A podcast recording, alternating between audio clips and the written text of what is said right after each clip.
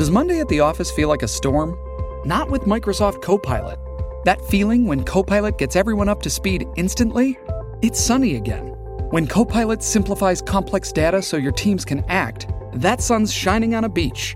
And when Copilot uncovers hidden insights, you're on that beach with your people and you find buried treasure. That's Microsoft Copilot. Learn more at Microsoft.com/slash AI for all.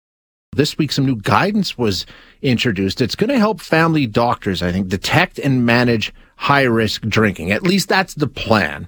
Um, and part of this guidance deals with the prescribing of antidepressants and how that works in and, and possibly complicates the situation with problem drinking. In some instances, it may make it worse. Um, can actually induce cravings to drink more. Um, Dr. Evan Wood is the Canada Research Chair in Addiction Medicine at the University of British Columbia, the co-author of the new guidelines that were released earlier this week. Dr. Wood, thank you so much for being here. I appreciate your time. My pleasure. Now, the news uh, has been focused on the antidepressant piece, and we'll get to that in a second. But there's a whole lot more to this this new guidance. I think there's 15 different points overall, um, and it, it, goes right from diagnosis to treatment. Right? It's really sort of looking at the situation right from start to finish. Yeah, that's right. You know, there was an earlier guideline that you may be aware of that was sort of talking about the risks of, of alcohol use and health effects of alcohol use. This is really the sister guideline to that. That's not getting into those sort of debates about how much is safe to drink, but really for individuals who want help, are looking for help, um, what can we do to effectively help them cut down or quit using alcohol if they become addicted to alcohol? And um, what are the things that are effective and what are the things that are ineffective? How do you go about gathering that information? How, how do you you know come together? This is pretty important work and a pretty important uh, report. How, how do you go about gathering the information and coming up with the recommendations?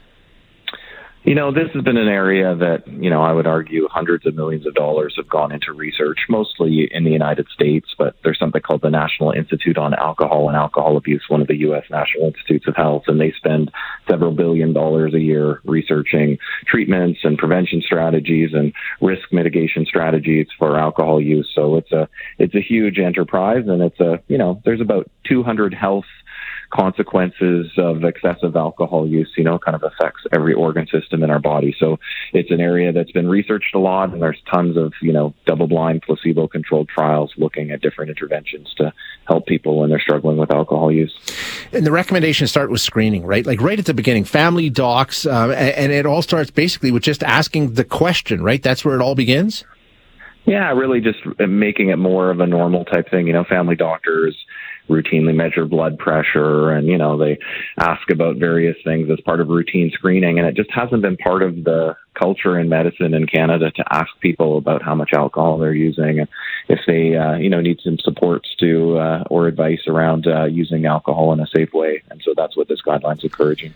And and then it goes right along right in terms of what happens after that. I mean the first step is like yeah maybe there is a problem here. And then you sort of the various different options because there's a bunch where to go next right? So it sort of maps it right out as a whole treatment plan i guess yeah, that's right. If somebody says that ah, alcohol's not a problem for me, you move on and yeah. you can focus on whatever they're there for. And if someone's like, well, yeah, actually, I'm drinking a bottle of wine every night, and I've noticed that's crept up on me, and I'm finding myself, you know, intending to not go to the liquor store after work, and there I am getting another bottle. So uh, then, what do you do in those circumstances? And there's a big science around how to help people withdraw off of alcohol safely, because alcohol withdrawal can be a life-threatening emergency, but most people won't get severe withdrawal. So the guideline looks at how to manage people based on their different risks and then yeah, then it looks at the treatments and what works and what doesn't work. The medication piece and the antidepressant piece, um, if I understand correctly, it's not necessarily, I, I, mean, in some cases, these drugs may be prescribed for alcohol issues, and some definitely are. But this is also a component of when people show up with depression or with high blood pressure or they can't sleep or whatever the case may be, not asking that question like, hey, maybe this is alcohol related. You may be medicating something that could be handled by addressing the alcohol situation, right? Is that part of what's going on here? Yeah, that's exactly right. So, yeah, for people that are struggling with alcohol, first of all, there are medications. They're cheap, they're generic, and they almost never get prescribed. You know, they're safe medications that studies have suggested somewhere between 95 and 99 percent of people who have really severe alcohol use disorder don't get these medications. So, you know, do a little rounding. Almost 100 percent of Canadians don't get the effective treatments that we should be routinely offering. That speaks to really the failure of institutions to train healthcare providers and make these effective interventions available. But in the absence of that, and because these conversations aren't often happening with family doctors, an individual may come in saying, I'm not sleeping very well, or I'm kind of feeling anxious. Well, you know, we know that alcohol makes it really hard for people to sleep.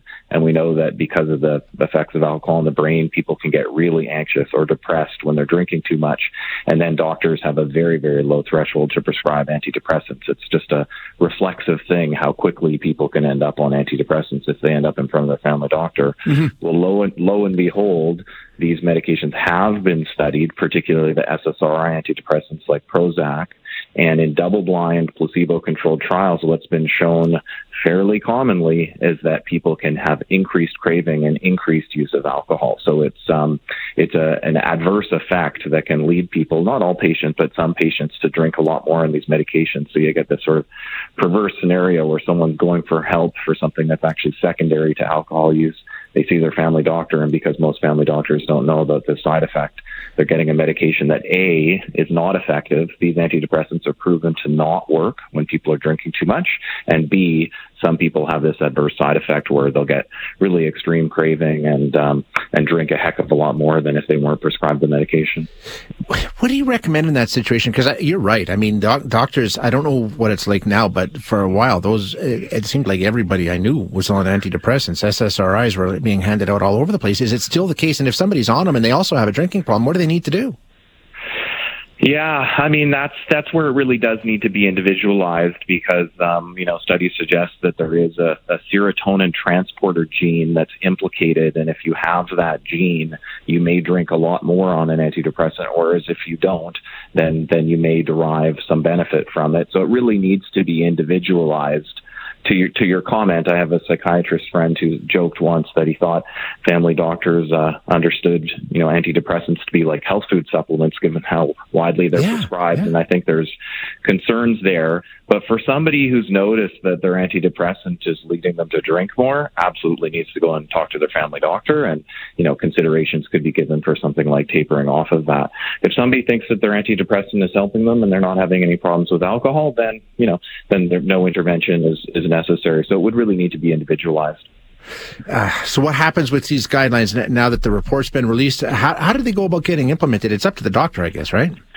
Yeah, it's up to the doctor. So there's, you know, in, in science we talk about knowledge translation and trying to get the information out there. So that's, you know, part doing things like this and and speaking to, to community. Um, but also there'll be lots of interactions with doctors trying to make these guidelines available. They've been published in our national journal, the Canadian Medical Association Journal, and there'll be lots of outreach and webinars and other things with family doctors helping them to understand this information. Just in the same way, if there was new guidelines for colon cancer or diabetes or anything like that.